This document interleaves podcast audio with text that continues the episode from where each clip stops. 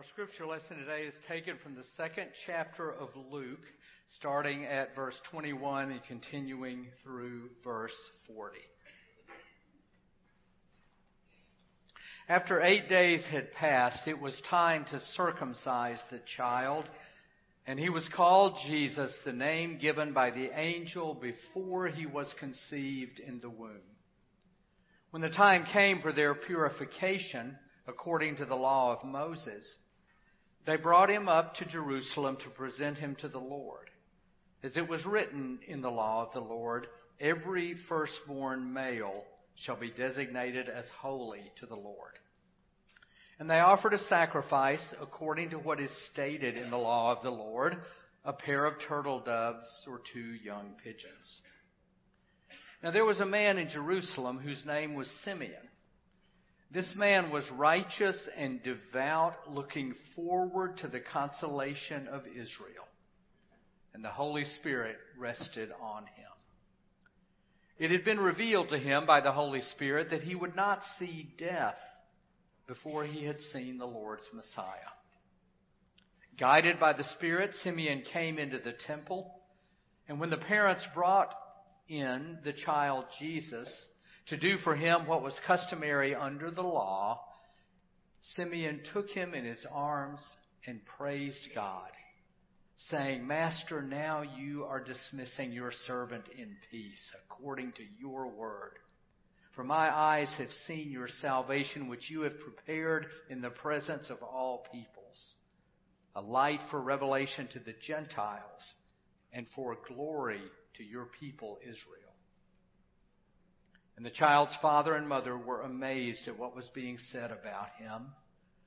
Then Simeon blessed them and said to his mother Mary, This child is destined for the falling and rising of many in Israel, and to be a sign that will be opposed, so that the inner thoughts of many will be revealed, and a sword will pierce your own soul also there was also a prophet, Anna, the daughter of Phanuel of the tribe of Asher.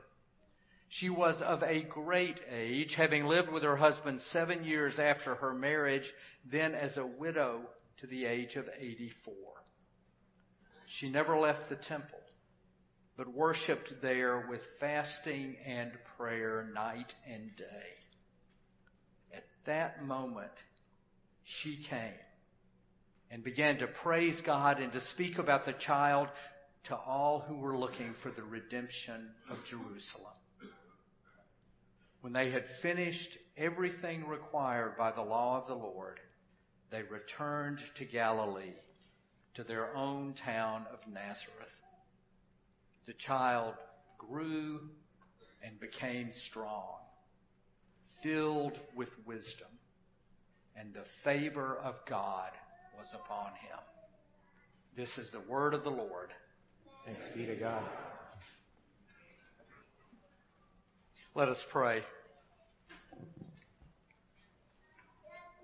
Come, Holy Spirit, heavenly dove, come kindle the flame of sacred love in these cold hearts of ours. And may the words of my mouth and may the meditations of our hearts be acceptable in thy sight O Lord, our rock and our redeemer. Amen. As we begin this calendar year together at Westminster, I want to give two sermons this January that are focused on the life of our church. Both sermons are likely to be more practical in nature than you often receive from me. Today's sermon is geared to both parents and to the congregation as a whole concerning the role each plays in seeking to rear children and youth in the life of faith. Then, when I next preach on January 28th, when we ordain and install our officers, I plan to provide the best word I can from the pulpit about how we in the congregation move forward into the future in this season of change through which we are going as after more than a decade of terrific continuity on our staff, we have been and will be saying goodbye to people who have led us well and are leaving through retirement or changes in call. But first, a sermon today for parents and members of the congregation. As we've seen over the last month during Advent, each gospel writer, Matthew, Mark, Luke, and John, introduces Jesus Christ in the opening chapters of their respective gospels with ways that reflect the human and theological focus on which each gospel writer seeks to emphasize. Within this witness, Luke's gospel provides the story of Jesus' birth that is the warmest and the most familiar to us. In those days, a decree went out from Caesar Augustus. While they were there, the time came for her to be delivered. In that region, there were shepherds keeping watch over their flock by night. And suddenly there was with the angel a multitude of the heavenly host. Less familiar to us, but no less beautiful, is what happens after the shepherds and angels depart. Luke writes, after eight days had passed, it was time to circumcise the child. And he was called Jesus, the name given to him by the angel before he was conceived in the womb. When the time came for their purification according to the law of Moses, Mary and Joseph brought Jesus up to Jerusalem to present him to the Lord. Now, once in Jerusalem, they enter the temple where they encounter an aging couple, Simeon and Anna, who have been, as Patrick said, waiting for the Messiah. Luke again makes sure to note that in presenting Jesus in the temple, Mary and Joseph are doing for him, quote, what was customary under the law.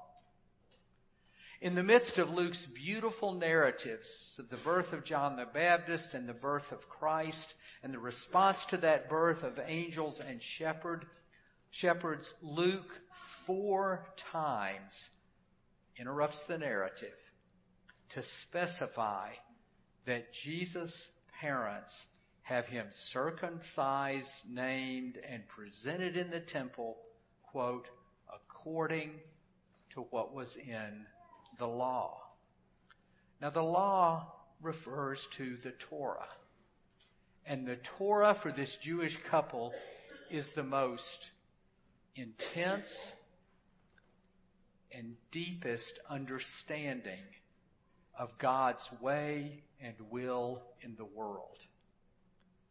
Mary and Joseph do by and for their child the very best that their faith, that their religious tradition, that their teaching has to offer.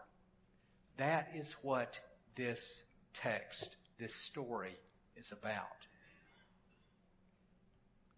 When I moved here over 13 years ago, I met with a couple who were loosely affiliated with Westminster and who have long since moved away from the area. And I learned from meeting with them, they shared that they were paying over $500 a week for sophisticated ballet instruction for one of their children. Now that was, you know, 13 years ago, and I was not that many years away from having coached T-ball for my son. Now that was in Texas. But I remembered when I coached T-ball that I cringed at $90 to sign him up for the team and $50 to buy a uniform.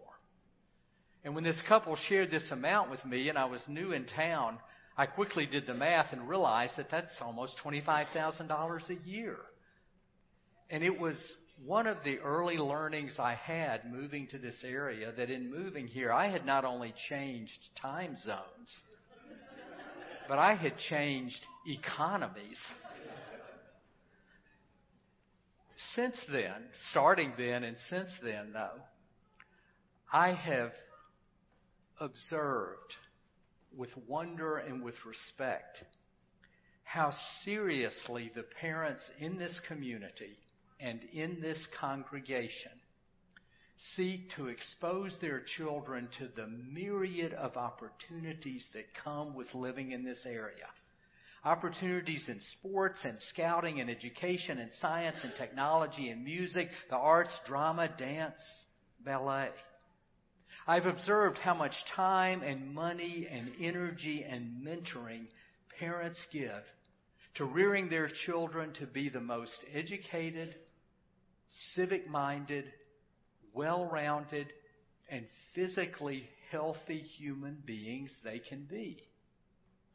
Though I had far fewer opportunities as a child to receive such exposure, and then later as a parent to provide such exposure, I know from seeing others in the years that I've been here how nearly all of these experiences that children have and the experiences that I had growing up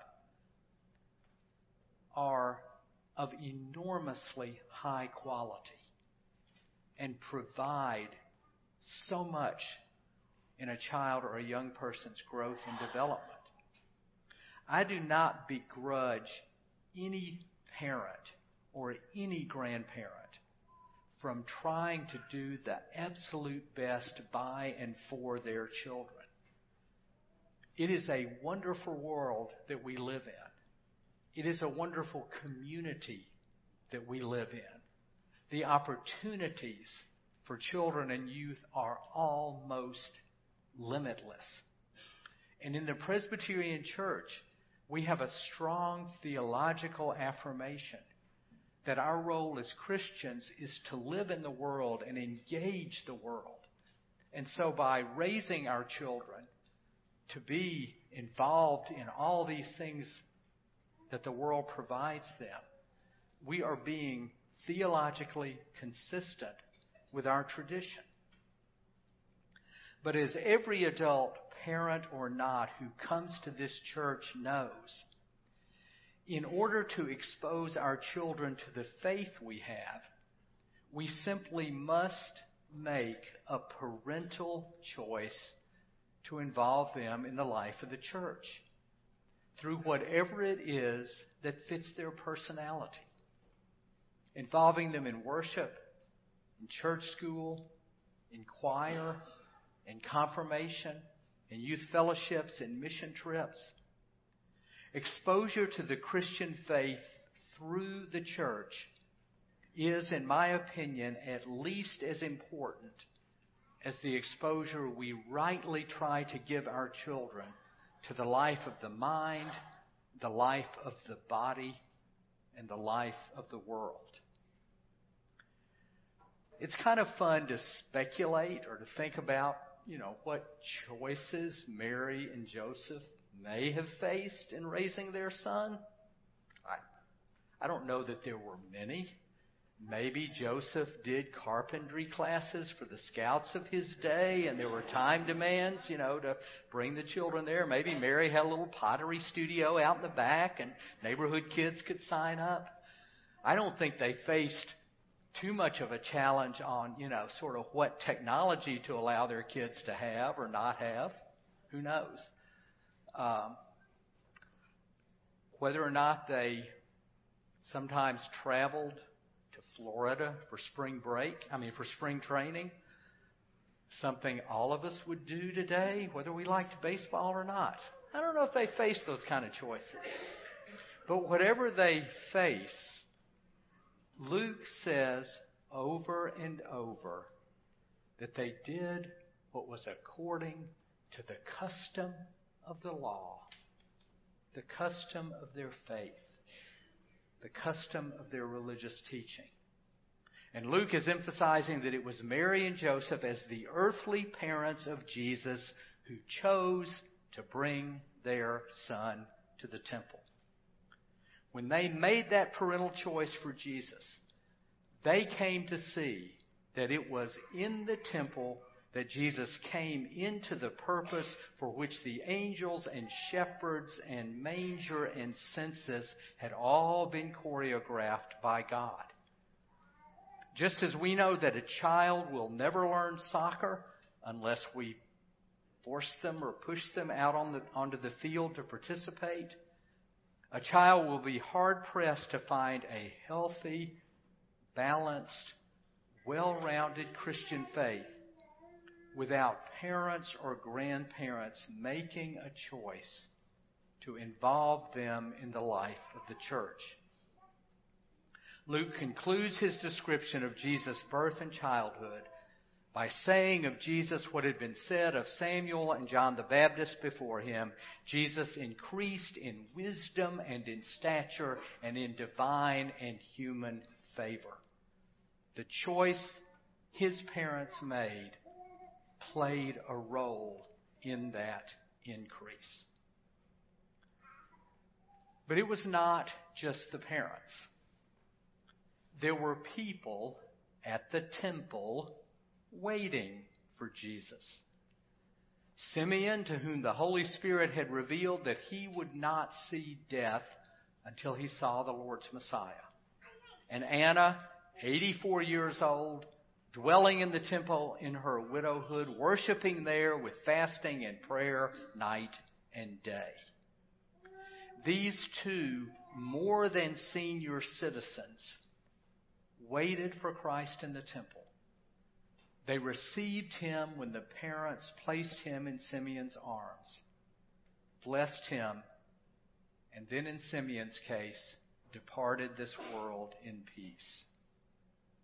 It is a reminder that the nurturing of children and youth in the life of faith is something for the whole community. It's not just a parental responsibility. Like many of us at Westminster, I have not been involved in bringing a child into this world. I adopted my two children when they were 12 and 10, five years after I had married their mother. I thus only lived with them for a little more than a decade. And their biological father was alive and was, and was rightly still in the picture. To be honest and to be frank, of all the things that I have done in my life, I feel less successful as a parent than anything else. I doubt that either Simeon or Anna were involved in the beauty of birth, of creating life. But they were part of a religious organization that shaped Jesus of Nazareth into becoming the person God created him to be. They played a role in helping a child who was not their own find his destiny, the destiny that God had created for him. Those of us who are not currently parents or who have never been parents play that same role at this community of faith. About 25 years ago, when a church I was serving was giving a lot of thought to its Christian education program, it was giving so much thought to it that I was losing sleep over it at night. In the middle of the night, this thought or this idea came to me that I've held on to ever since. The thought is this that when a child comes to the church, a young person too, whatever they experience from the moment their foot touches the parking lot until they get back in their car and fasten their seatbelt. Whatever they experience shapes and forms their faith. What that means is what all of us here as Simeon and Annas do when we interact with a child or a young person, whether it is in the sanctuary, in the church kitchen, in the hallway, on a scout camping trip, on a mission trip, in the choir loft, wherever we are, we are shaping and forming their faith. What they experience from us will determine, to a large part, what their faith will become. We are all Simeons and Annas. From the time I was 11 years old, my, I grew up with my family at Germantown Presbyterian Church right outside of Memphis. It was a small country church when we moved there and, and became members of that church. It was white colonial, very much like Westminster, and it now has almost as many members as Westminster has, and is a, and is a very similar congregation to it. My mom lives about five houses away from it, um, goes every Sunday, and only in recent years has had to start driving rather than walking. Along with school, which I loved, and sports, which I loved, the Presbyterian Church was a normal, healthy part of our family life. We attended each week, and the usher at the front door was nearly always a man named Bobby Lanier. Now, Bobby Lanier was certainly older than me when I was a child. He was probably 50 at the time. Uh, I didn't know a lot about him, but I knew he was on the city council, and I knew he was a volunteer fireman, and I knew he did some other things in the community. I understood that his wife was Catholic, so we never saw her, and I knew there was a picture of his son framed and framed in a football uniform in the Hall of Fame display in the school gym. But every Sunday he was there ushering as we would go into church. And as a kid, as soon as the service ended, all of us would bolt down the center aisle and leave, sort of like our kids bolt forward to come for the children's sermon. But when we came to Bobby Lanier, we would slow down and we would stop and we would shake his hand because we knew that he would always slip into the palm of our hand a stick of Wrigley's spearmint gum. I'm sorry for any dentists who are here, but just, you know, forget this part of the sermon. But you know how that gum was? It came in the little white wrappers with the black arrow pointing and the thin aluminum foil, and you could almost smell it in Fellowship Hall. Well, you know, I graduated from high school, went to college, went to seminary. And my last year of seminary, they invited me back to Germantown Presbyterian Church and preached. So I preached one of my first sermons at the seminary, at the uh, church. At the conclusion of the service, in the last hymn, walked down the center aisle to the back where it was custom in that church to give the benediction. I gave the benediction. I positioned myself to greet people as they were going out. Bobby Lanier was ushering. He came up and patted me on the back and he shook my hand and he slipped into it a stick of Wrigley's spearmint gum. everything a child or young person experiences from the time their foot hits the parking lot until they get in the car to go back home shapes their faith. We are all Simeons and Annas. Amen.